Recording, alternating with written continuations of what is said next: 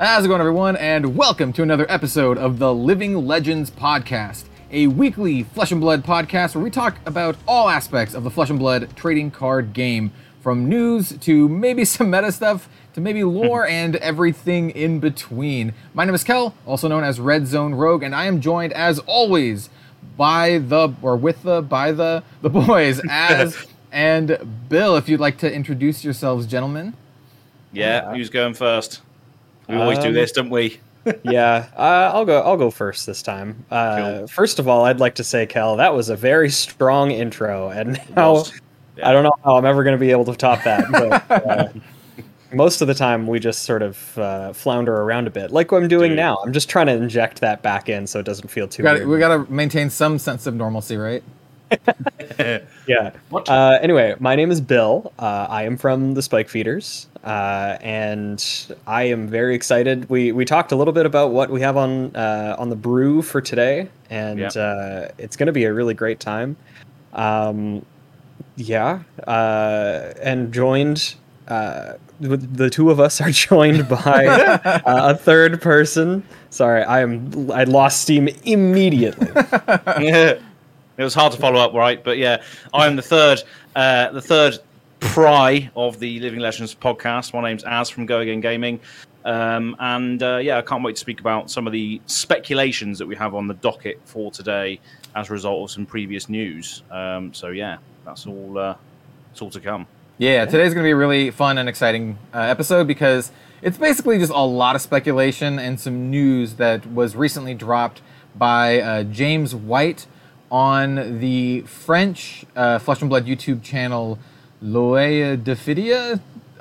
I have a Fidia. Well, but in French. Loia de Fidia. Something like that. I used to know how to speak French. We're going to talk about that. And I think it's going to be a lot of fun. So let's just kick it off. And we're just going to kick it off with... Oh, no. Actually, before we do that, let's rewind a little bit. Let's talk about our week in Flesh and Blood. For me, let's see.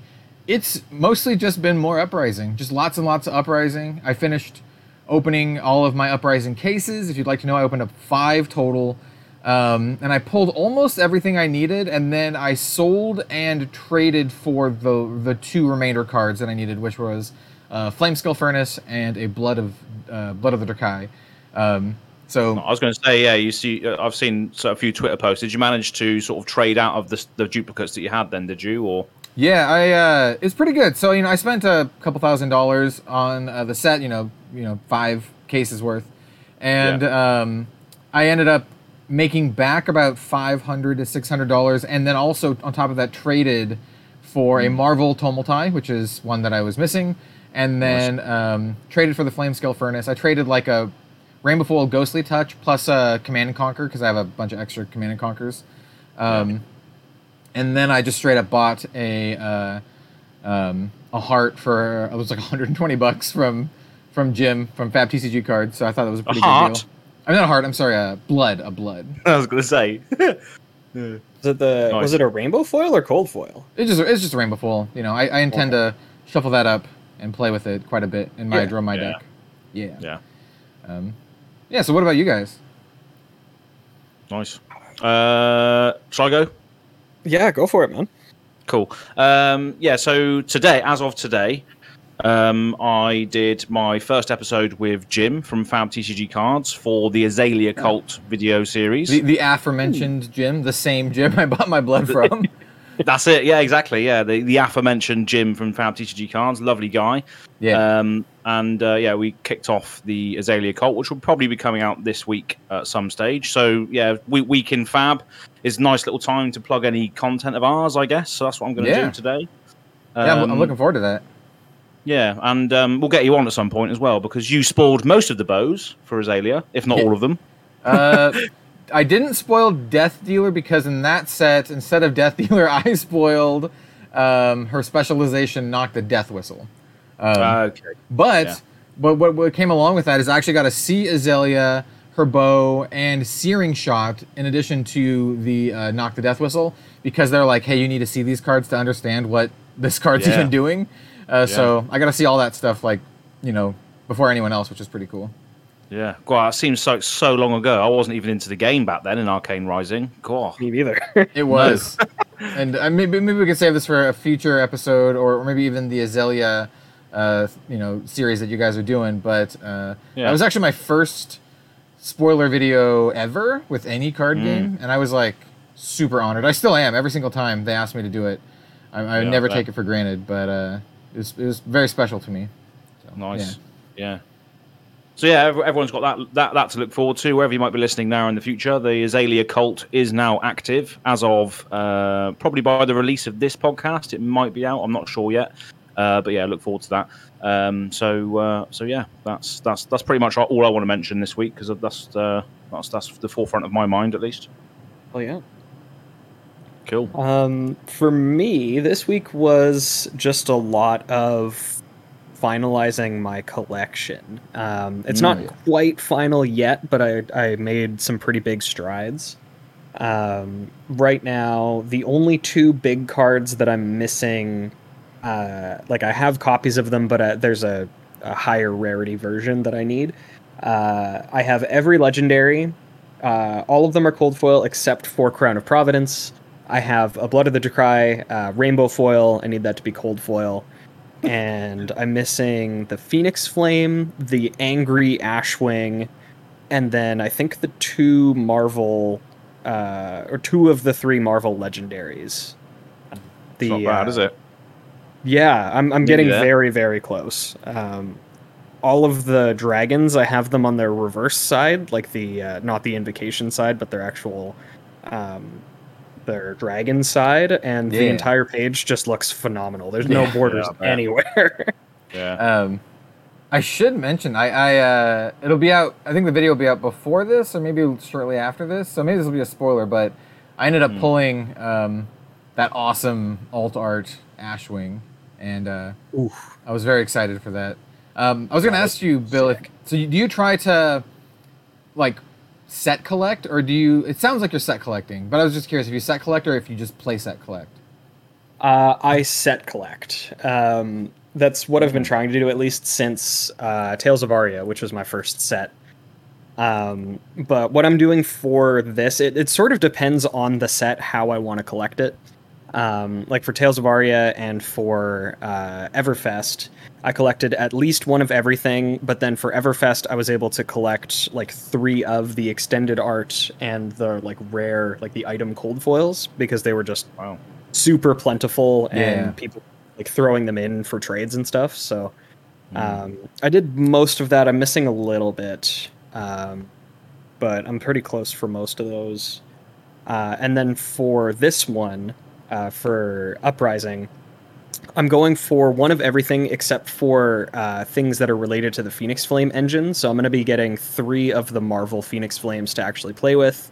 Nice. And then three of each of the extended arts of, what is it, Phoenix Form. I have the Inflame...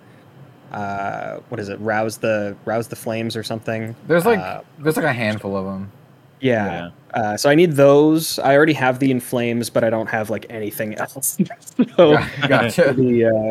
That one's still a little bit out there, but and I think I might be missing two of the cold foil common equipments. Oh, okay. Yeah. I think the wizard cloak and stuff. But yeah, so the idea is that get at least one of everything that is collectible, and then get play sets of whatever it is that I actually super care about.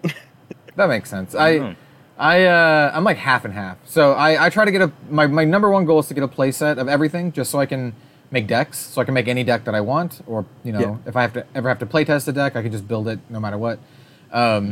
But secondary to that, and this is true for all the sets leading up to here, is I want, obviously I want one of all the cards, but for the legendaries, I want them to be. Previously, I wanted them to be first edition, and now since there's no more first edition, I just want them all to be cold foil. And for Uprising, I traded for a Rainbow Foil Furnace, and I opened up a Rainbow Foil Crown of Providence. And I would like to get those both converted to cold foil at some time, so I can have a set. Those are the only two that I don't have that aren't in cold foil. And then the Fabled, of course. And I would like to get that at some point as well.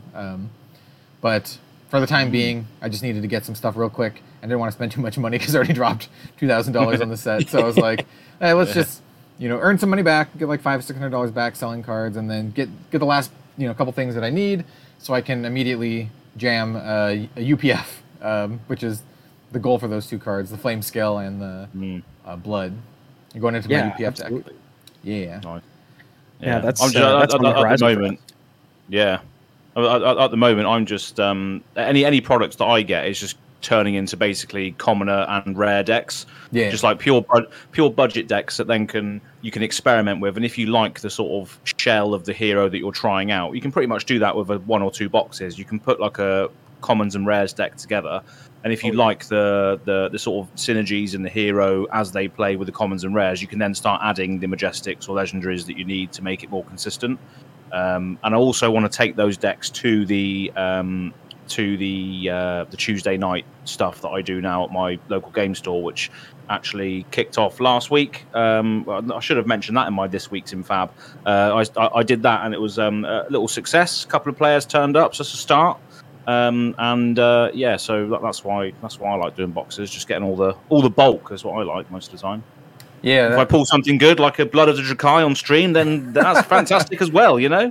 Well, yeah, didn't you got Blood of the Drakai and Crown of Providence, right? Like that was same... either the same three boxes or the same box. That was the same box, in fact. Yeah, it was a God box, that one. I think out of... Crazy. You guys, and then Jim and Steven, I think I'm the only one who hasn't opened a Blood of Drakai. I did not open one in the like 20 whatever boxes that I opened. Wow! But someone sent me a spreadsheet. Let me see if I can find it real quick. Actually, it's on my Discord. A spreadsheet on pull rates or something. Yeah. So shout out to, he just goes by Jag22, but he's like, hey, I just thought this might be interesting data. He opened up 40 cases, 160 boxes, and then it was a spreadsheet of his pull rates. And he found, in that number, he opened up 2 Coldfoil Fables and 7 Rainbow Foil, 2 Coldfoil and 7 Rainbow Foil. So the Coldfoil Fable was about 1 in 80 boxes, and the Rainbow Foil was about 1 in 23. So I just needed to open up 3 more boxes, and I could have got there. That's it. That's the average. Then it's guaranteed, right? Yeah, that's how it works, right? Yeah. Yeah, I thought it was pretty interesting. It seems about right based on what people were saying. So the cold foil is like twice as more rare as it used to be, but the rainbow foil seems to be almost twice as like doubly likely than the previous one. So I actually really like that from a player's perspective and a collector perspective. It means the cold foils are harder to get, but it also means you can get the rainbow foils easier. So players can play with them, which is great. Yeah, so the collectible side of it, like the big hit side of it, is harder, but when you get it, it's like even better sort of thing. Or what you can do is you can buy 3 boxes, leave them on your desk for a week, and just manifest. Manifest that a Blood of Drakai is going to pop out, and that's what happens. Yeah, it worked well enough for you. I want to say a couple other stats from this. You know, by no means is this like definitive. It's only 40 cases. 40 cases is a lot, but you know, you'd want a vastly bigger sample size to say things definitively. But I think it's just interesting. For him, the majestic Marvel pull rate was 1 in 7 boxes, so that's the 3 Dragons of Legend. So it's pretty hard to get, right? That's like. Almost 1 in 2 cases. And then the Coldfoil Legendary is 1 in 9 boxes, so that's over 1 in 2 cases. While the Rainbow Foil Legendary is 1 in 3 boxes, which does seem about right, which is a good pull rate. I kind of wanted the Rainbow Foil Legendaries to be a little bit more common, like 1 in 3, 1 in 2, so people could have access to them or buy them for a lot cheaper than what they are. So... I thought that was very interesting. It's a nice collectible set, isn't it? It's the first time we've seen this, and I think it's worked really, really well. You've still got all of the standard cards. If you're a player and you don't really care about the aesthetic, you can still get your hands on the Majestics and Invokes and all that sort of thing for, you know, a fairly decent price. And I think it's, you know, it's hitting a lot of areas all at once. The fact that they've changed this model now, which I think is great, really. Yeah, I love it. I think it's awesome. You know, also I think is awesome. This is what you call a segue. This is what you call a segue. That's good. Yeah. Speculation. So we are gonna speculate on a bunch of stuff, and we have 2/3 things in particular, and we're gonna kind of compartmentalize them. So I'm gonna give you a little tidbit of what we're gonna be talking about. We're gonna talk about the Emperor of Volcor. We're gonna talk about Emperor of Volcor as a card in the Dynasty set. We're gonna also talk about a new class in Dynasty, as well as a new hero in Dynasty, and then maybe after all that, if they all coincide or maybe they don't coincide. So yeah, let's kick it off, starting to talk about the Emperor of Volcor in Dynasty. What do you guys think about this? Like, so before we go into the subjects, can we recap where the source was from for this? Because I think I remember seeing it, but I don't remember watching it or digesting all of it. Yeah, so I mentioned this at the top of the show, but this is all from the James White interview done on the YouTube channel Loia de Fidia. Oh, you did say that. Yeah, my bad. No, it's good. We'll give them another shout out. They're great dudes. Yeah. I actually met them at the Pro Tour. At least I met one of them at the Pro Tour, I think.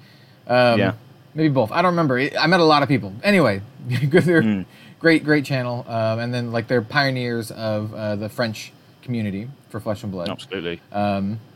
And the Emperor was mentioned on this video. Yeah, a lot of things were mentioned, actually. Everything that we talked about, or that I mentioned. Mm. So, the Emperor of Volcor is going to be in the Dynasty set as a hero.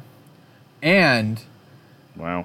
Okay. James White specifically used the pronoun he, and he also said that it's going to change. It's going to be a very unique thing for Flesh and Blood. It's going to be basically touching new territory. So what he said splashy as well, didn't he? I think he said splashy. Yeah, it made it sound spicy. What do you guys think of this? And do you maybe have any speculations on who it could be, or is it an entirely new character? What do you guys think? I mean, the first thing that comes to mind for me, just to kick off the discussion, is Command and Conquer. Okay, is that the Emperor in the Command and Conquer art?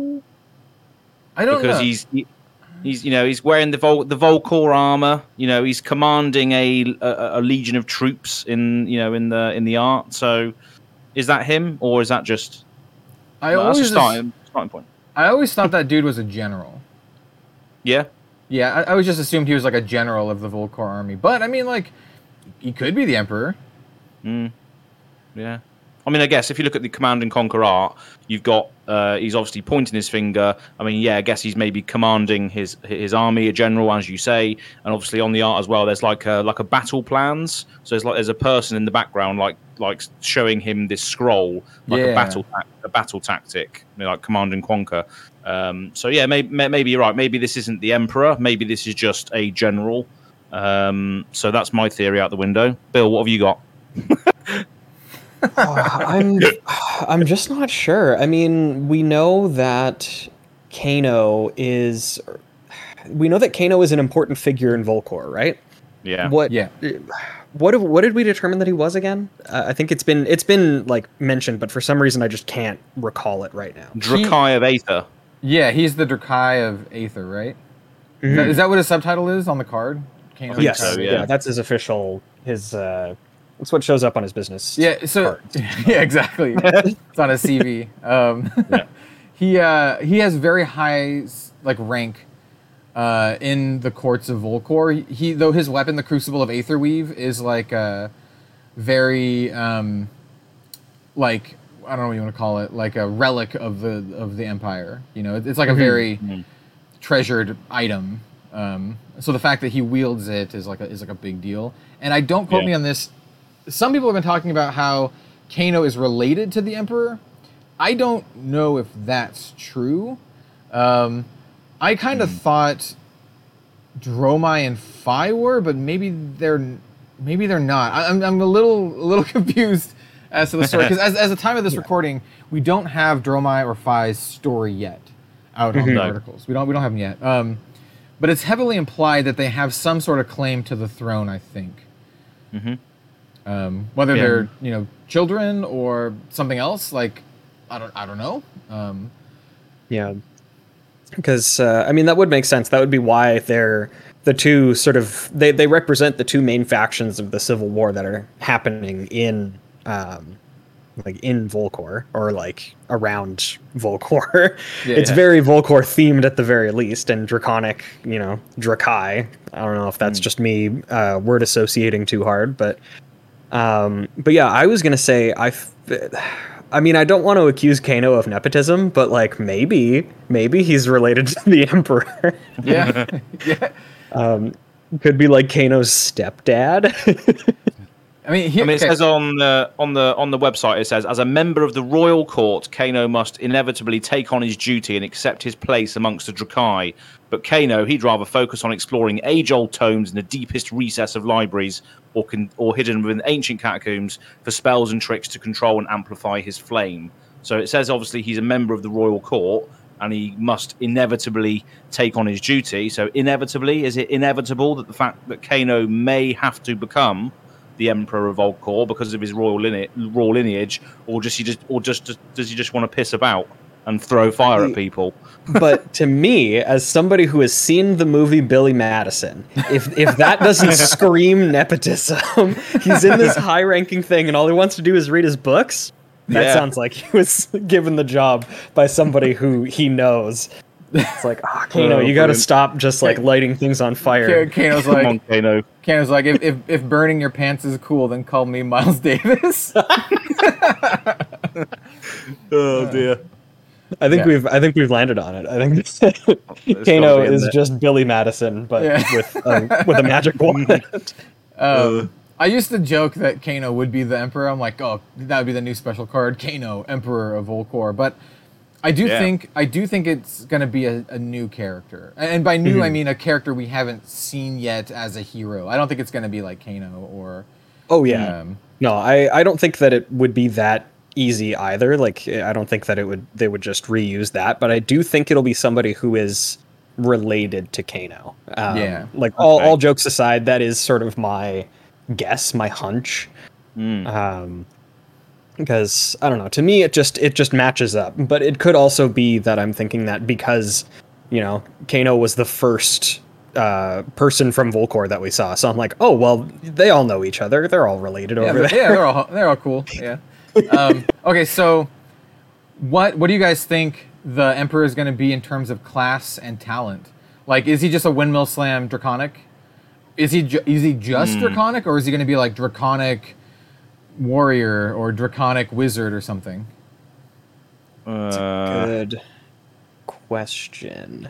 I mean, if we look at the past, you know, what was the last supplementary set? Everfest. What happened in Everfest? Bravo got all of the talents. So is it going to be Kano's going to suddenly be able to play draconic and ice cards for some reason? I mean, we haven't even talked about Icelander. A lot of folks are thinking Icelander is also related to the royal family.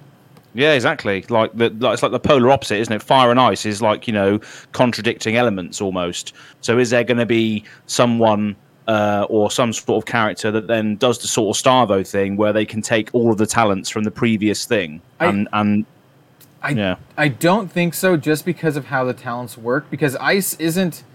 Ice is actually elemental. It's elemental subtype ice. So they would be like draconic / elemental. And the way that they've templated it, just the way LSS has it, is you have to get the powers from Aria, like elementals from Aria. So like Icelander got her ice powers from living in Aria. So even if she's even if she's originally from Volcor, she got her powers living in the bleak expanse in Aria. So it's very unlikely that the Emperor is going to have ice. Yeah, the whole lore behind Aria anyway is that like people woke up basically at Corsham at the crossroads when they're like being accepted into Aria, I think. Yeah. Yep. Yeah. So it could be that, but I think it feels unlikely that they would go from like probably if that was the situation, it would be like growing up in Volcor, then going to Aria, and then being like, man, Aria sucks, and then back to Volcor. I honestly think they're going to go heavy Draconic talent with him. Like, he's going to be, like, the most Draconic possible. Like, probably care about chain links and all of that kind of stuff. Maybe have his own rupture mechanic. But also, I kind of... Okay, so... what is the class for Taipanus, the judge promo? He is an adjudicator, I think. That's right. Adjudicator. Yeah. Okay, so the Emperor's probably not an adjudicator, but... I mean, it could be its own new thing. Like, it could just be, like, its own new thing. Or it could just be, like, a Draconic. Like, it could just be a Draconic hero. Maybe be one of the first heroes that doesn't have a class and only has a talent. Mm-hmm. I mean, James did say this is going to be a very unique hero, so maybe that's where it comes in. I think crazy. Yeah, I think Pedro as well on the episode. It was like a throwaway comment, but it didn't go anywhere. But he said 5 intellect. Oh yeah. So he was like 5 intellect, and nobody said anything after that. So maybe. Maybe there's going to be a 5 intellect hero, but as you say, maybe there's a downside where he can only use Draconic cards. His card pool is so his hardly any card pool whatsoever. But you get an additional hand size as a result of that potentially. Maybe. Yeah, so like Data Doll, like for instance, you know, let's not go there. Never mind. Data Doll. Poor girl. So I mean, like. We talk about the potential class that he could be. Well, we do know, and this is 100% confirmation from James White, that there will be a new class in Dynasty. So like that's gonna be our next topic. We're gonna talk about a new class and hero in Dynasty. And I want to preface this by saying he said Emperor, and then he said new class and hero. And I'm gonna assume that these are different cards, like. We could just get that assumption out of the way right now, because you can always just say like, oh, it's all the same thing, right? A new hero is the Emperor, and also the Emperor is a new class, and that just covers that all. That could be a possibility, but I think it's more fun to speculate on all of them being separate. And we do also have 100% confirmation that the class is from the lore book, so it is one of the classes talked about in the lore book. So I did pull that up. Where did that go?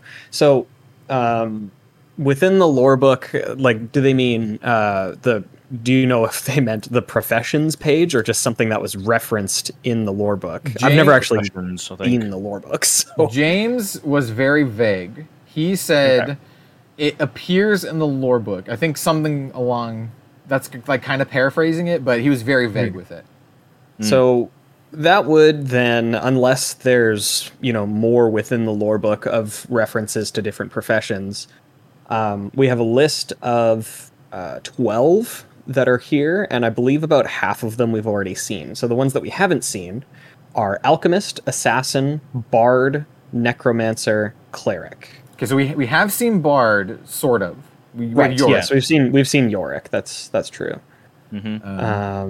And then, obviously, Yorik's a promo and not like in a set, but he's not like an official hero, kind of. But for the remainder, it's Guardian, Brute, Wizard, Illusionist, Ninja, Warrior, Ranger. So realistically, if we wanted to even pare that down to not include Bard, then we'd have Alchemist, Assassin, Necromancer, Cleric. What do you guys think? I kind of have my hopes up for Alchemist or Assassin. I have a lot of thoughts on this, but I'm going to let you guys go first. Yeah, I think, because this is something that I think, as you had mentioned, either in our last one or the one before, how Vipox mentioning the Spider sort of leans toward either Assassin or Alchemist. And then I think Kel came in, but was like, but actually with the Oni mask, it's like, but he's also mixing potions. So I don't know. It's impossible for me to make my own determination. But I think that Vipox could be, I think that's something that they're probably going to want to do now, is like insert hints to the next set in cards from whatever the current set is. Yeah. So that, you know, I feel like that's just a nice, fun speculation thing that they can do. And it feels very LSS for some reason. Yeah, there's I have so much thoughts on this.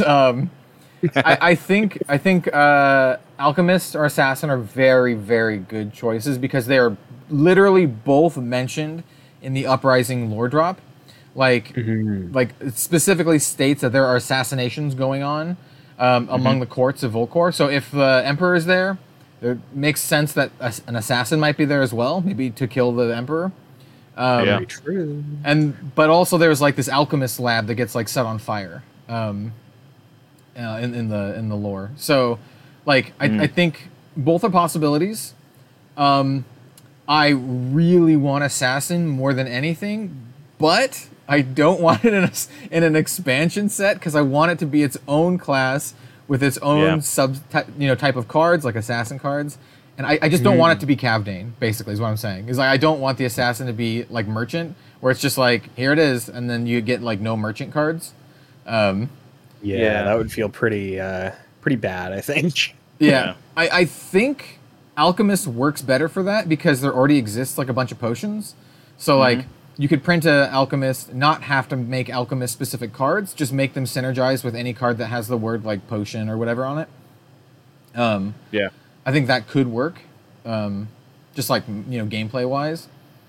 Like mixing potions and for different effects and stuff. Or here's the real spicy thing that I've been thinking about. What if they introduce the new class? Say it's, for example, Assassin, right? But it's really just a teaser for the Assassin appearing fully fledged in the next main set. You know how they kind of drip-fed us Icelander? Like they put Icelander in Everfest? And then they're like, Uprising, here's Icelander for real, and then here's all of her cards and specializations. What if they do that for the new class? I'm just using Assassin as the example because that's what I want.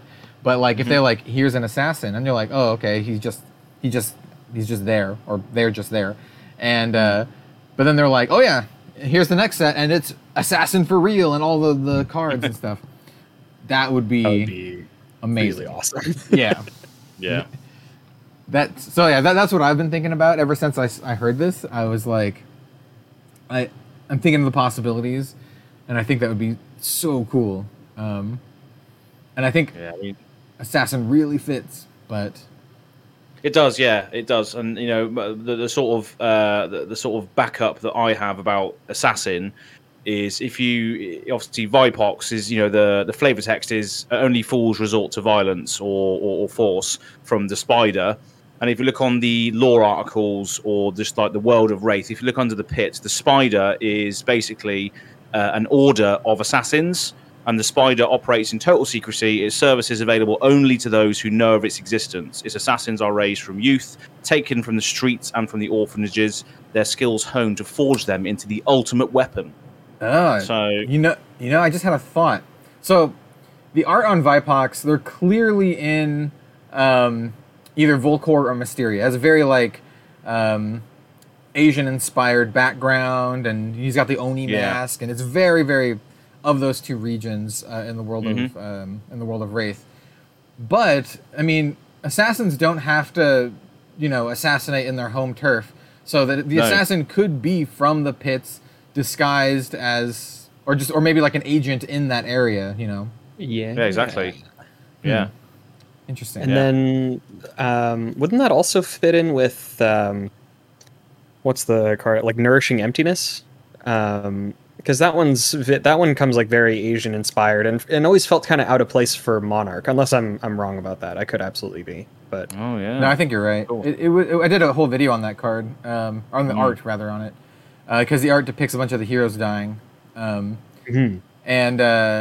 it's kind of like a prophetic kind of thing, and the character on it, when you look at them, they look pretty creepy. Like their hands are way longer and their fingers are way longer than they should be, like proportionally. Like they're actually kind of creepy looking, like in the uncanny, like horror movie kind of way, you know.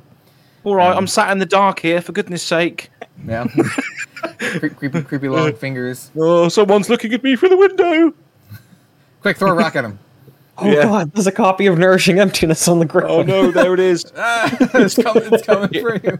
It's get... Az's image that's depicting as the hero's downfall. Oh, no. You're going to get dominated. Yeah. Oh, I wish. But yeah, I think Assassin or Alchemist are both very likely. I know a whole bunch of people are like rooting for Necromancer.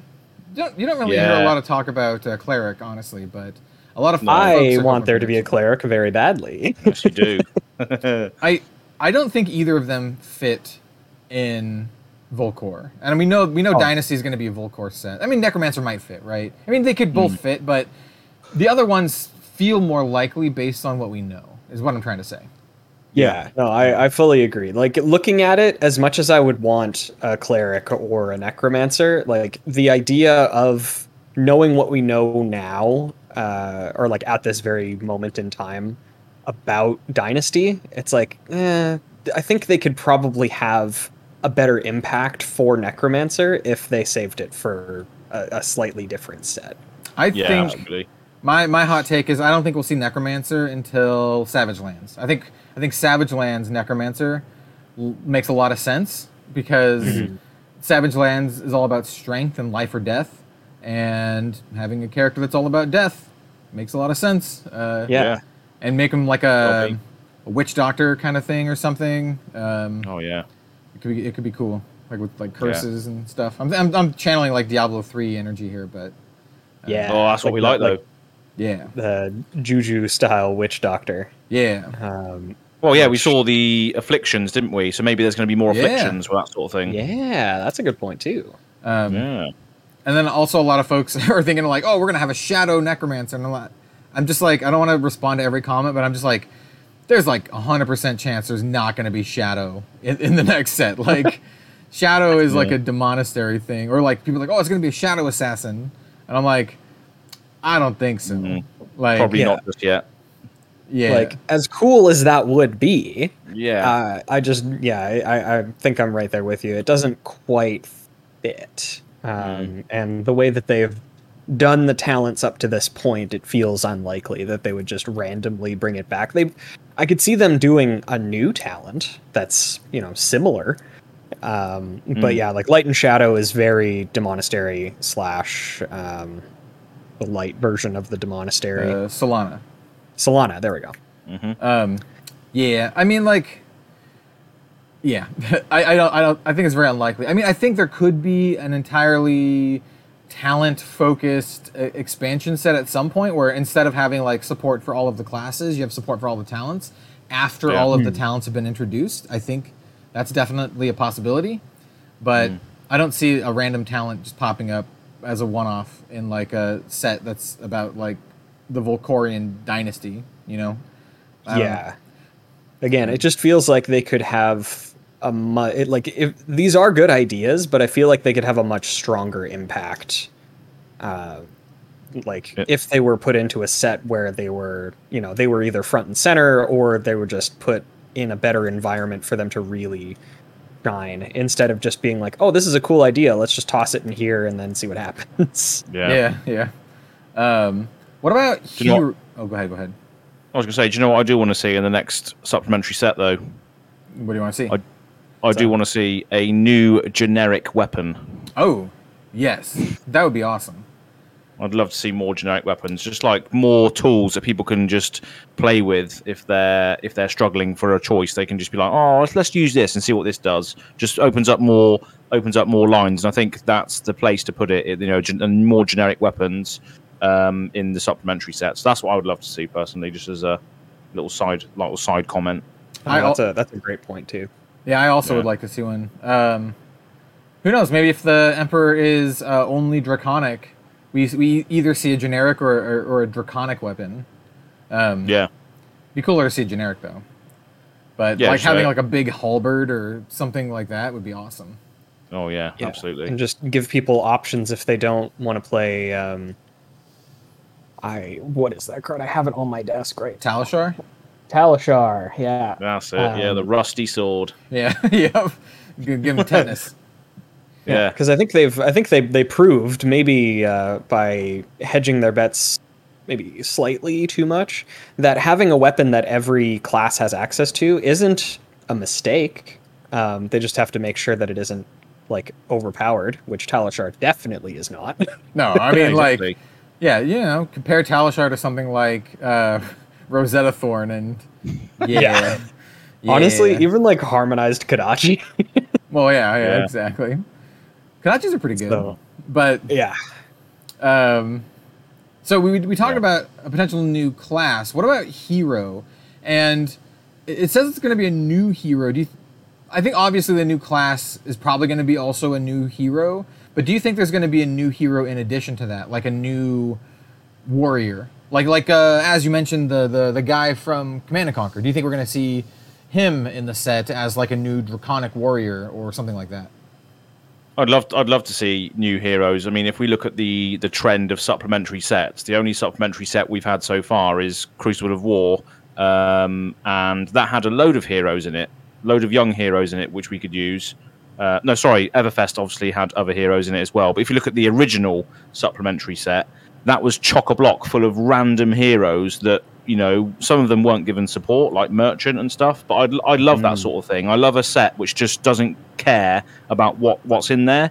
It just gives players like us, people that like to play casually and experiment and other weird and wonderful decks, you know, I love that sort of thing. So I am rooting for a new hero that, you know, is not necessarily ridiculously powerful. And even if it's just a Blitz hero, another young hero that we can use in casual formats like UPF, Commoner, you know, I'm definitely all for that. And I hope that we do see that. So I hope the supplementary sets carry on that trend. Yeah. Do you guys think that... it's going to be more akin to like Crucible of War, where we have like a new class and also like a smattering of heroes, or maybe more minimalistic like Everfest. Personally, I would really like to see more like Crucible style. It was a little bit awkward, I think, for Crucible just because of how thin everything was spread for that one.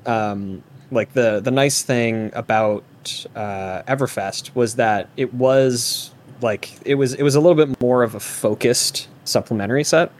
Yeah, at least the way that I felt about it. Well, there was a theme, wasn't there? There was a carnival theme around it and stuff. Whereas Crucible was just literally a expansion set with random stuff in it for each hero. Yeah, I mean, like it makes sense for Crucible because like Arcane Rising and Welcome to Wraith were also just kind of like random, like they're just characters from random stuff, but. Another thing about Crucible is it was literally the third Flesh and Blood set, and we are up to set 7 with Uprising. So Dynasty is going to be set 8 compared to set 3 from Crucible. So I think they might have a little more freedom to go a little bit crazier with it, to have a wider swath of heroes now because there's and they just have more experience with it in general, right? Yes. More experience with supplementary sets, and I would really like to see them do more of a Crucible style thing, but maybe with more focused design. Because when I look back at Crucible, like I know all of the cards, but they don't like, and this is like the most annoying complaint of all time, but it's like, they don't tell a story, you know? Yeah.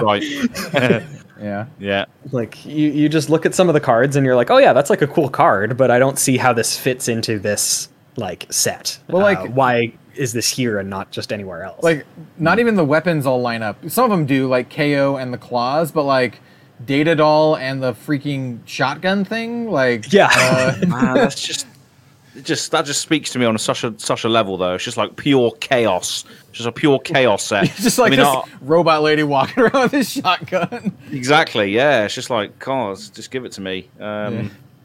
I mean, I'd even, to be honest, I'd even love to see just a set that just has weapons in it, just a load of weapons and armor, that, you know, like an armory set. That's what where you can... I think that's what Crucible was trying to be, like an armory set. Yeah, because there was a lot of equipment in there. So you know, but we got all this look forward to, so we'll see what happens. Do you one last thing about that part? Do you guys think that the heroes are going to be, and this is across the board, including the Emperor?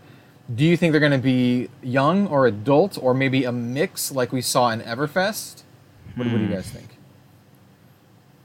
Because I think I think we could see a bunch of young heroes, and then the Emperor's like, you know, adult, kind of like how they did for Everfest, where like Starvo was adult and all the rest were young. That could be a possibility, or maybe this could be the opposite of Crew, and they're just all adult. I think that could make sense. I think that would be, you know, fine if they did that. I think right now we have a decent amount of Blitz and Blitz only heroes, but we only have one CC only hero as far as I know. We don't anymore actually. we did. he was a little good, which also brings a lot of concern. Like, well, is the Emperor going to be too good, and he's just going to Living Legend in like 6 months or whatever. Living Legends somehow in like before the set's even released. it'll just be Living Legend format of like the Emperor versus Starvo versus, you know, Prism and Chain or something like that. Wow. Well, we'll see. That's our speculation about the Dynasty stuff. We have a couple other topics we're going to talk about, but if you have any speculation, dear viewers, let us know in the comments, like what you think, you know, new heroes, new classes, the Emperor, all that good stuff. Very curious to hear everyone's thoughts about this. Definitely. To the people who are like, it's going to be a shadow mech, I'm sorry, I don't want to break your heart, but no. Shadow mech? I've heard that more than a few times. Shadow mech. And I'm like, no, that's not going to happen. Wow. Again, that's like, it sounds cool, but it does. I don't know that there's room for that, at least not right now. So what would you do? You'd boost your cards away and then be able to play them from the banished zone. From the banished zone, I think that's the idea. Fantastic. Sounds a little busted. You're giving your stuff. Well, I mean, hang on. So you're giving your stuff Go Again, and you're banishing stuff that you can play later. That sounds like somebody I already know. Brilliant. 0 to 60 on loop. Let's go. All right. So, also talked about, spoken about, discussed in the interview. A little bit less of a positive story, but I think it has a positive outcome. Is that Flesh and Blood had some localization issues. When they were translating History Pack 1 into the Black Label foreign language versions. And this is something that, you know, they posted about, and by they I mean Legend Story Studios posted about this on the official Flesh and Blood website, fabtcg.com, and it kind of, like, caught me off guard. I was like, oh, wow, I didn't realize that, like, this was a thing. And then, you know, they talked about it in more detail in the interview, and I think it's worth noting because... Obviously, Legend Story Studios thought it important enough to bring up an article, and it's clearly like a big deal for the European market, especially apparently French was one of the more egregious translations. But I think it's worth talking about just a little bit. Do you guys remember this topic that came up in the interview? I've heard... some amount of discussion around it. I didn't end up seeing any of the actual examples of bad localization, but there are, you know, that this does happen, especially when you're trying to translate to, you know, maybe too many languages at a time. You're going global. Going global in general, like going up to 5 languages right from one was, you know, it's a big step, but it also, like, it takes a lot of manpower and like time and knowledge and resources, like just in general. That's one of the crazy things even about Magic. There was a set recently, I mean like quote unquote recently, but Shadows over Innistrad very famously had a pretty funny localization error with a card that I believe was called Descend Upon the Sinful. Descend Upon the Sinful. And it was like a white board wipe or something. I know the card. It's got Avisin on it, doesn't it? I used it in my Kalia deck for flavor once. It's like it exiles all creatures, and then if you have the mechanic, you get a make a 4/4 angel on the back end or something like that. Nice. So in French, the way that it was changed up. Hang on, do I have the language? The French one was Fendre sur le pêcheur, But the way that they translated the last word, I think the accent over the E was wrong. And so instead of sinful, it translated to fisherman. Fish? Yeah, I was going to say, pesh is like fish. Yeah. Yeah. So it was descend upon the fishermen, and everybody like clowned on them for so long. And that was, again, like recent, like Shadows over Innistrad came out like when's the... It was a while ago. The date on these cards? It was a while ago. Back when I still played. Back when I still played Magic. It was a while ago, but like 2016. Like this was for Magic in general in their history, like pretty recent. Yeah. And yeah, so like it is unfortunate. It's just growing pains, isn't it? It's just growing pains. It is. And you know, I can't imagine how excited people were when they found, oh well, I'm actually going to get cards that, you know, especially people who like live in France or, you know, because it was French, German, Italian, and Spanish. Yep. So for people that live where those are the main languages, it would be so nice to hear like, oh, well, now, like if I don't know English very well, or, you know, I just want to play with the cards for the language that I prefer more, then you can do that. That's great. And then you get the cards and you're like, what the hell do these say? Yeah. It's all just gibberish. So for the audience out there, the end result of what actually happened is that they kind of like put out their feelers to the European community to ask about the translations, and they were almost unanimously, I don't know the right word for this, disliked. They were like, no, these are pretty bad. But and then also LSS was like, okay, we'll recall them all, destroy the product, and then redo it to, you know, keep up to our standards. And the unanimous decision was, no, that's worse. We want we still want the product. So they're going through with it, but they are going to be, or maybe already have hired more folks to work on this. Like, James said something along the lines of like industry professionals, like seasoned industry professionals who will do the translations. Cool. But the fact that they were willing to destroy their entire print run, because crazy, isn't it? That's like nuts. Like that takes so much crazy, like integrity. Like that's literally putting your money where your mouth is, right? Because they're like, you know, we don't want to make a bad product, so we will lose money. We will destroy it. Yeah. And the community was like, no, that's worse. We actually want we don't want a delay. We want the cards. We still want Descend Upon the Fisherman. Damn it. Yeah. By the way, if you are a French, because I know at least a lot of folks who watch. Red Zone Rogue, my channel, I have a decent European audience, mostly Germany and France, so shout out to the German and the French audience, but I know other places in Europe as well. But please let us know in the comments down below which cards in particular do you think are like that bad. I'm very curious. I have this morbid curiosity. I want to know which are like the really bad ones. Because I know they mentioned Ranger specifically in the interview, like that Ranger got translated poorly, and I'm just so morbidly curious on that. Like I think I remember hearing that one of the bad, like one of the front and center bad translations was like Dorinthia. I think Dorinthia's ability was worded like unbelievably awkwardly. I don't have, you know, I can't tell you if that's true or not, but I do remember somebody saying that. In the interview, they also mentioned stuff like pitch was like just the word pitch was translated awkwardly, and there's a couple other things like that too. Yeah, I'm just gonna looking at Instagram now because I remember seeing something on there, and this is from Eunice from Flesh and Blood Europe. I'm not sure if you would have seen him, but he's got one of the best mustaches ever known. Oh yeah, I know what you're talking about. Yeah. On one of his videos, he said meet and greet. You know, the Runeblade card. Oh yeah. Is called Fleisch and Lust.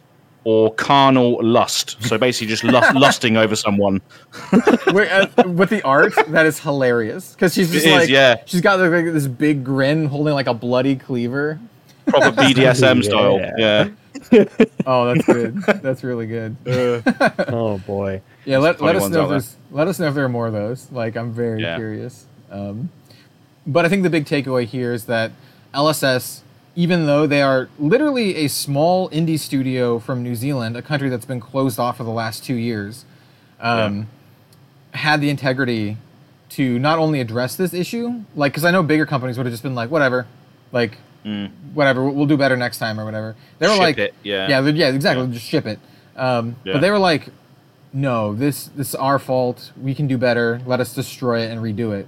Like, the fact that they wanted to do that and they were like, that was their first response, I think says a lot about the company and where their like priorities lie. Right? It's not all about making money. It's about making a product that they're proud of for the community, which is different. Yeah, and it's like similar to their sentiments of banning cards right out the gate. If they realise that they've made a mistake, they're the first ones to say, right, we've made a mistake, so how can we correct this straight away? They are very, very good at doing that. And obviously it shows in this example as well. So, Yep, I think it just points to a lot of, it shows to me that they're a great company and that, they're learning from their mistakes. They're willing to take the blame and... you can't really grow unless you do stuff like that. And so I think it shows that the company is, probably going to end up in a very good place. I mean, I think they're already in a good place, but I think their trajectory is very, very good. Definitely. Yeah, just want to have the nice little bit of positivity on the end of the negative as we're joking about the carnal lust. Yeah. I just want that cold fall Azalea full art. That's what I want. Oh, that dude, beautiful. Those are so... I'm so jealous of those. You tagged me in that. I was like, oh, yes, please, give it to me. I have a... I don't care what it says. It could say carnal lust, and I wouldn't mind. Well, I mean, you already feel that way, though. Right? Yeah, exactly. That's right. Yeah. I was like, I bet you'd prefer it. Yeah, I probably would. Yeah. Oh. I have a German viewer who's like, oh, I can get you some German boxes. And I was like, oh, I really want to, but... I just spend so much money on Uprising. I have these other big projects going on that also cost me a lot of money. Like, I just can't do it. I wish I could. Maybe I'll message him and ask him if he still has boxes in like a couple weeks, but I don't know, we'll see. Yeah. I really need the heroes very least, but everybody's going to want them. I just really want to open a box of like German Flesh and Blood. I just think that'll be a ton of fun. And try to remember what all the names of the cards are. Try to pronounce all the German names, and it's fun for me because I have like German like heritage, and I don't speak German. I know a little bit of like French, so like French would be like easier for me, but I think German would be more fun. But I just want to open it up because I back when I was into Magic, I would buy like Korean and Japanese boxes. Oh god, yeah. Give us those Asian cards now. Like I have. I'd buy those. I want Japanese Flesh and Blood cards really bad. Did you guys... Okay, this kind of ties into this, I guess, but did you guys see that some like Japanese Flesh and Blood channels are like popping up, like YouTube channels? Yes. It's so cool. Like, I saw it, I'm like, yes! Like, I know... Chris posted it on Facebook, didn't he? I don't remember who. Was it Chris Bewley? I think he did, actually. I think so, yeah. And I'm like, this is awesome! Like, yeah, I love to see it, like, expanding across the world, but also, like, Japan has a very thriving TCG card gaming community and market, and so like popping up in Japan is really good for the game, and it also is really selfish for me because I want to have a calling in Japan and I want them to ask me to do coverage so I can travel to Japan and get paid for it. Oh my god! Yeah, it's like the most selfish thing possible, but like I really want that to happen. Yeah, we'll campaign for you to do that. Yeah, if that's the case, get him to Japan. I will campaign for myself. I'll just beg LSS, beg Alan. Maybe is Alan the person to beg? I'm not sure, but someone. Yeah. All of them. Oh, mate. Great. So the last little bit of news, and this is just kind of like a little throwaway thing that I thought was like really interesting. Chris from LSS, Chris Gehring, I think I pronounced his last name right, Gehring. He's actually one of the co-founders of Legend Story Studios. Him, James White, and Robbie Wen are like the three co-founders, more or less, of Legend Story Studios. And it's funny, I don't think Chris or Robbie get enough attention. Like, a lot of folks don't even know who they are, and I think they're like super, super important when it comes to Flesh and Blood. But anyway, Chris was saying how like they're walking around in New Jersey at the Pro Tour, and he walked past an event, and there was like a couple hundred people at the event, and he's like, oh, the Battle Hardens started already. And then he thought, like, wait a minute, this isn't where the Battle Hardens should be. The Battle Hardens should be on the other side of the room. This is a Commoner event. Wow. And he was blown away by how popular both Commoner and Ultimate Pit Fight were at the Pro Tour. And I just think that's awesome. Like, you know, I can. Oh, it's just. Yeah, go ahead. Yeah, go ahead, man. It's just brilliant. It's just like, you know, there's as Flesh and Blood and yet Legend Story Studios said, there is it's not all about competitive play. There are other ways to play this game and other ways to experience this game. And UPF and Commoner is, you know, just two of those formats. Obviously, we got PvE coming out and all that sort of thing. So it just goes to show that people just want to play this game to have fun and just engross themselves in their favorite characters and stuff and just make weird and wonderful decks. That's just fantastic news, really. Exactly. So, yeah. Love it.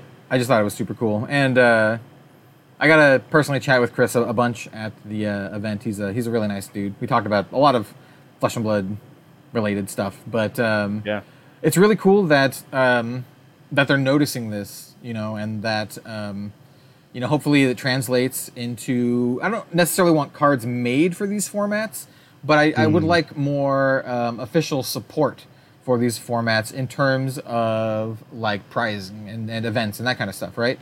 So if you could have like, if your LGS could host like well-prized, you know, Commoner events and that kind of stuff, that'd be awesome. Like with actual you know, playmats and promos and the whole shebang, that'd be cool. Yeah. Even if it's just like a little palate cleanser, like, you know, the little event that I did last Tuesday at my local game store, albeit it was the first one in the area, we finished off with a game of UPF from the people that were there, and it was just a nice little palate cleanser to sort of, you know, just we'll just have a little chill out before we go home now, sort of thing. You know, nothing too serious, and you know the game still shines through. You can still make these weird and wonderful decks, as I said before. And still play your favorite characters in that setting. So I definitely think it needs more light shined upon it. Yeah, mm-hmm. I basically just want it so that an LGS could like make a skirmish. Like if they wanted to do Blitz, they can do Blitz, but they can also do like Limited or UPF or Commoner. Like they could just make that make their skirmish into any of those things and use the prizing for that stuff because you know they could just tailor it better to their community. Yeah, exactly. That's a really good point. Tailor it to what your people in the area want to play and what's popular to them, because everyone's different. Everyone's going to have a different demographic as to who wants to play what. So yeah, the moment we get UPF on Gem is going to be fantastic. Yeah, and it just makes it more. I think you mentioned this a little bit. You called it a palate cleanser. I think if people are pretty down on a format, right? So if like all the skirmishes are supposed to be Blitz, right? And everyone's like, oh, Blitz sucks because X deck is like too oppressive, then you can be like, let's not do Blitz, let's do Commoner, or let's do UPF or whatever, and then people can and if you can still get fun. You still get experience and prizes from it, then just switches it up a bit. So I mean that's my job. That's my hope. I hope that's what I hope that LSS takes away from all this kind of stuff is that people want to play these formats and that they should do prizing, like official prizing support for them. It's, there's a little bit of an interesting personal story, actually. We have an event at one of our LGSs here in Winnipeg.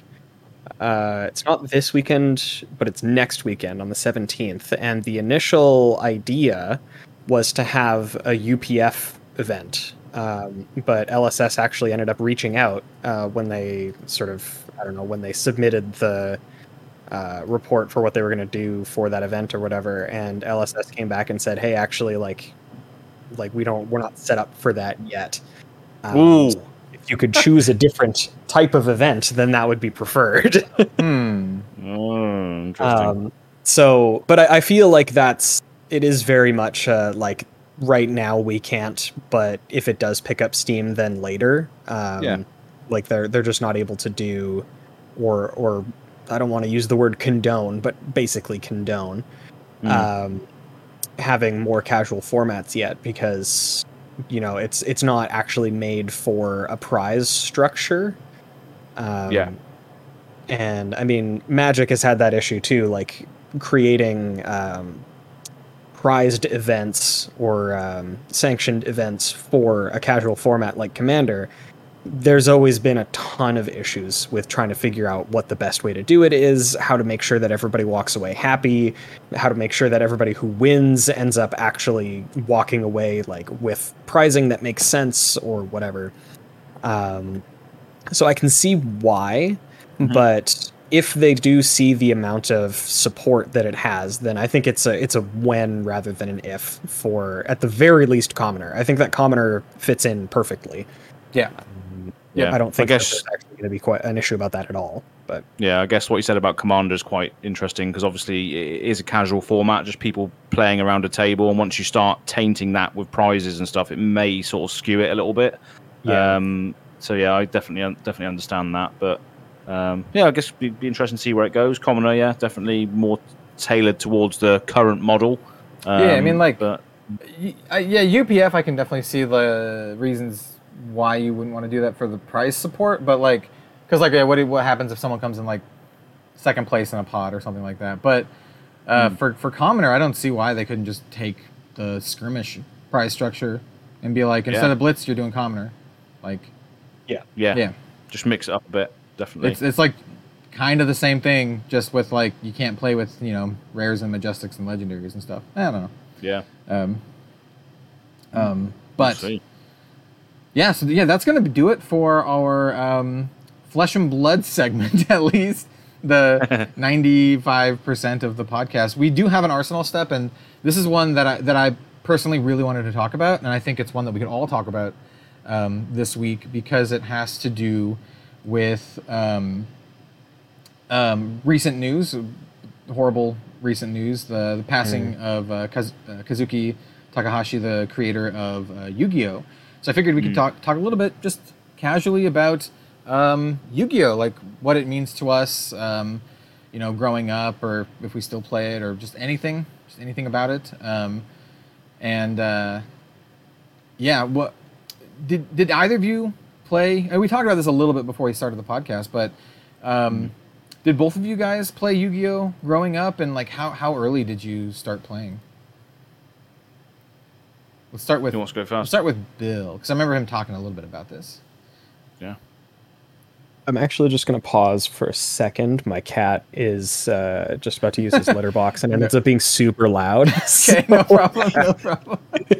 So yeah, we can just a pissing cat on the podcast. Lovely. Yeah. Basically, yeah. But if we can, yeah, you probably hear it now. Unless it, like, I don't know if my microphone actually. I can't hear it actually. I can't hear it either. Maybe we should just leave this hole in, this bit in. Yeah, we'll see if I remember. Yeah. Yu-Gi-Oh history. Okay, hang on. There we go. Okay, we're good. Okay. I'm just gonna just in case you do remember to come back and do this. I'm just gonna now you should be able to see the waveform of that. Yeah. Okay. Okay, well. Yeah, actually, I have played. I played Yu-Gi-Oh for a long time back when I was in high school, just end of middle school, like throughout high school. I think I ended up playing it just about until 2012-ish, because that's, I believe, when I started to play Magic and sort of took that up over Yu-Gi-Oh. But yeah, Yu-Gi-Oh actually had a very big influence on my interest in card games, my interest in, you know, just playing games as a group in general. And also back, 15 years ago, I think, I met Elliot from the Spike Feeders at a Yu-Gi-Oh event at an LGS here in Winnipeg. Nice. So yeah, if I had never played Yu-Gi-Oh and never decided to go to events, then I most likely would not have ever met Elliot. And, you know, him and I have been friends for, you know, longer than we haven't at this point. Yeah. So yeah, like Yu-Gi-Oh has made an absolutely indelible impact on my life. It is I don't know. They definitely jumped the shark in terms of game design and stuff, but the anime and the manga, phenomenal. I don't think that's even like up for discussion. Honestly. They're like the in tandem series as well that was going on Cartoon Network maybe or Nickelodeon at the time. Yeah. UK broadcasters of it, but yeah, it was very much a sort of way of life back then, just watching that and just playing like on the pavement. Oh, it's just like playing on the pavement with unsleeved cards. Like, what was going on? Oh yeah. Oh dear. It's just, you look back and think, wow. I remember getting those like the old tins. They still do the tin sort of like promotional structure or whatever. And I remember getting one with Insect Queen and Obnoxious Celtic Guardian. Oh yeah. Nice. And I remember playing those on the pavement outside. That was the good stuff. I think Obnoxious Celtic Guardian came out after I had stopped playing. I played right when it came out, like immediately when it came out. My brother and I got the Yugi and Kaiba starter decks. I posted, we talked about this a little bit also before we started recording, but I posted about this on my everywhere, basically, on my Facebook, my Twitter, my YouTube channel. I found my old deck that I played, and I posted it. And you can see all the cards are from the original sets. Legend of Blue Eyes, Metal Raiders, Pharaoh Servant, Labyrinth of Nightmare.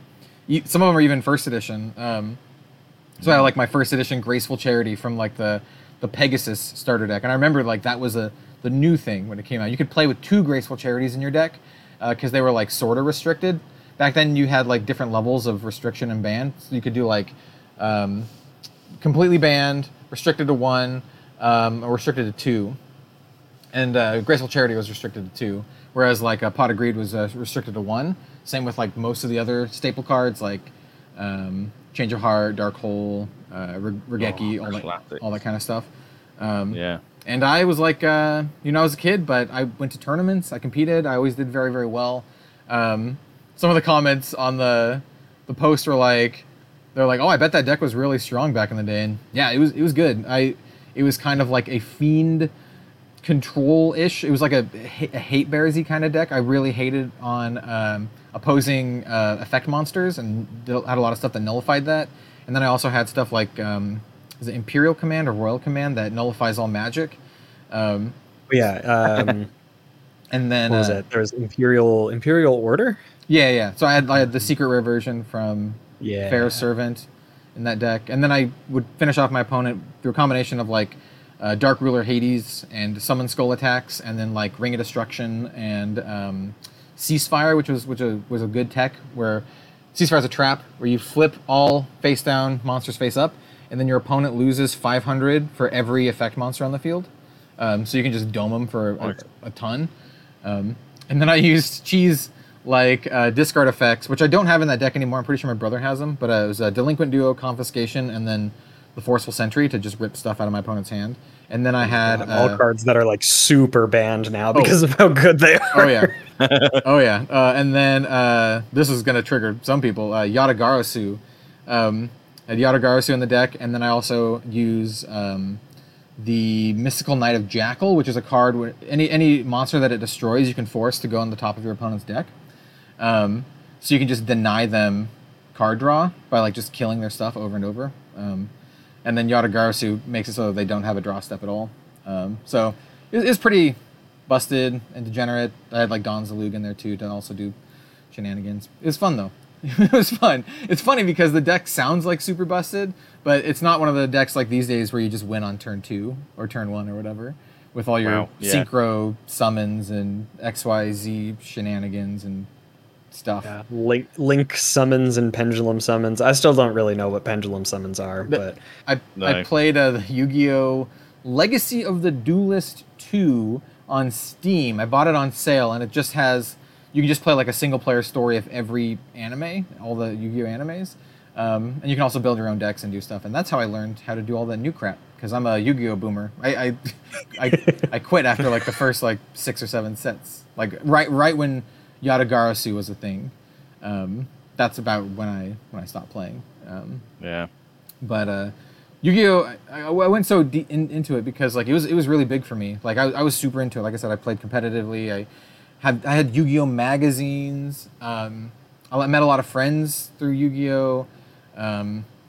Like that compared with, you know, compiled with Magic. And to me, you know, as a kid, they were kind of like the same, right? They're not the same, right? They're different card games, but they're the same in that, like, I played with the same people and met the same friends and had the same kind of experiences with the two games, except, you know, Yu-Gi-Oh! Was bigger for me for a certain period of time. So, yeah, it means a lot to me, and I was pretty bummed to hear of his passing. So yeah, it was a bit of a bummer, but I just kind of wanted to talk about it and to, you know, talk about the legacy and the impact that Kazuki Takahashi left on everyone, because I think he's left a really big impact for everyone. Oh yeah, without doubt, yeah, pioneering. Yeah, yeah, it's one of those. You know, he helped shape what card games are these days. Even though, like, you know, he did the manga and the story. Every single Yu-Gi-Oh card, if you look at the bottom of it, it says his name. Like, yeah, it says it, like, even on modern ones. So, yeah. So also, there's a lot of, like, audience callouts. If you have any Yu-Gi-Oh stories, please let us know in the comments. I'm definitely gonna read them all.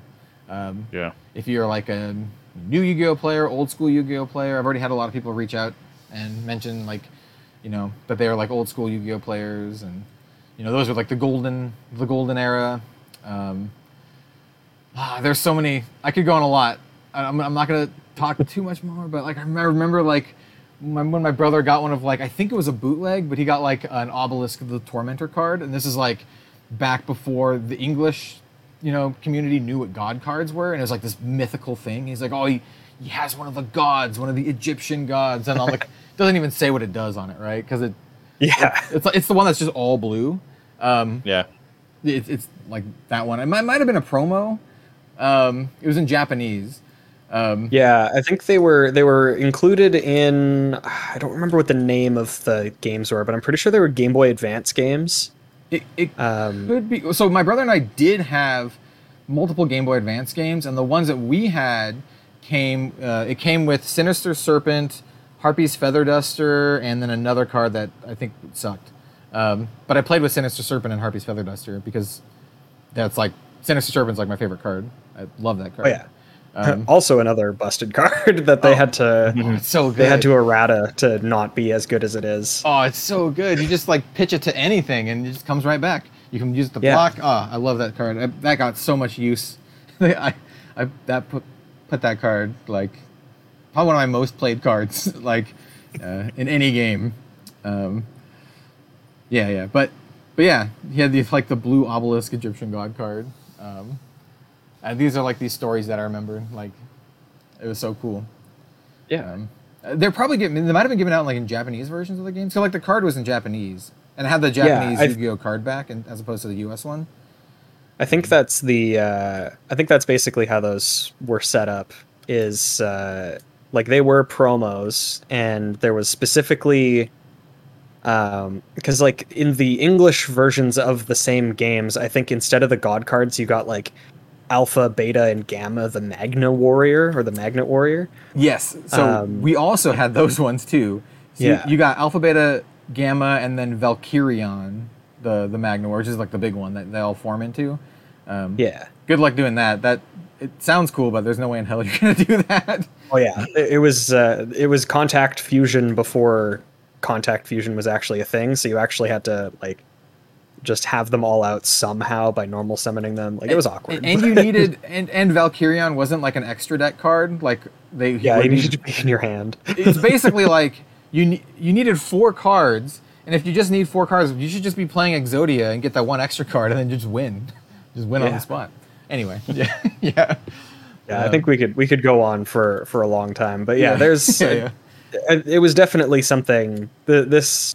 You know, topic in general, even though it doesn't have to do with Flesh and Blood, I think you're absolutely right in that, like, just such a formative experience. And sometimes, I don't know, at least for me, it's not like that I've forgotten it, but, you know, it did have a really big impact on my life in general. So yeah, I think it's good to just be able to, you know, to reminisce about that sometimes. So Yeah. For me, it was just one of those games that we all played together. I mean, I didn't really make any cohesive decks. I mean, I think the deck that I remember back from then was based on Toon World. Was it? You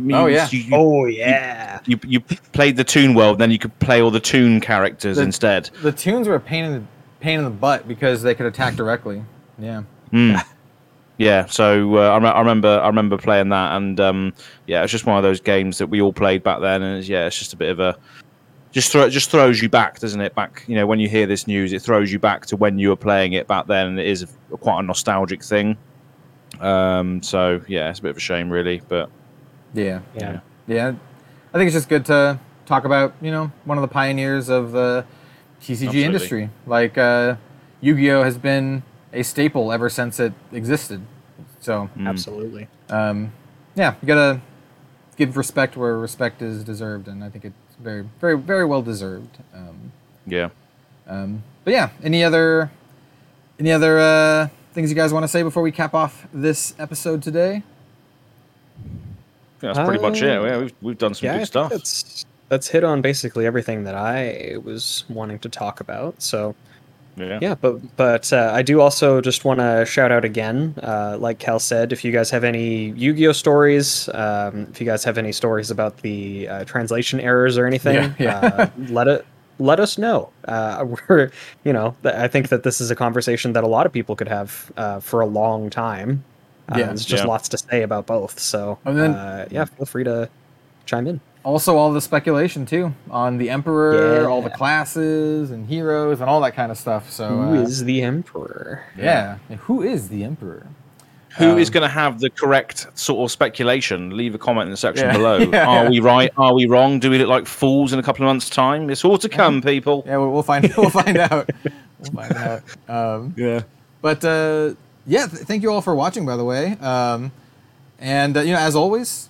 it's greatly appreciated. The podcast has been doing pretty well. It was great to, you know, hear people like chime in about it on the stream that we did, being like, "Oh, I love the podcast," and that to me tells me that we're doing some good stuff here. So it's greatly appreciated that y'all are here to listen to this and to watch it and stuff. Definitely. Where can the audience find y'all on socials and on the YouTubes? Let's start with Az this time. Sure, yeah. So I'm Az from the United Kingdom, and I do various content. Obviously, you'll come to see some of the stuff that I mentioned earlier on my channel. That is Go Again Gaming. Still very, very small in comparison to a lot of people that are out there, but I'd appreciate if you navigated over to there as a result of listening to my British voice on this video and give me a little subscribe. Thank you. And you can find me on Go Again Gaming AZ on Twitter as well, where I post all sorts of nonsense from time to time. So, yeah, please go and have a look. Yeah, absolutely. I am Bill from the Spike Feeders. You can find me on Twitter at BillTSF. I tweet infrequently, and when I do tweet, it's about random stuff. Profound. Yeah. I mean, my most recent tweet was me complaining about the new Doctor Strange movie. We spoke about that last week, didn't we, in passing a little bit? I think so, yeah. But yeah, anyway, so feel free to follow me on there. You can also find I do live gameplay videos on Spike Feeders Fab, which is our YouTube channel. And yeah, that's just about where you can find me. Nice. And then I'm Kel, also known as Red Zone Rogue on YouTube, Facebook, Instagram, and Twitter. I'm mostly active on, obviously, YouTube and Twitter. I most recently posted about, retweeted a quote from Anthony Bourdain, who is someone that I very much used to look up to, and I still look up to him. And then I also posted a meme about, it was a Yu-Gi-Oh! meme about, I'm just going to read it because it's so good. It just says, "Shadow Realm, I'm sending you to the round one loser's bracket to play against the friend you carpooled with for 4 hours. I love that meme because that is so true. Anyway, thank y'all for listening, and we'll see you next time on another episode of the Living Legends Podcast. Yeah, thanks everybody. Thank you very much.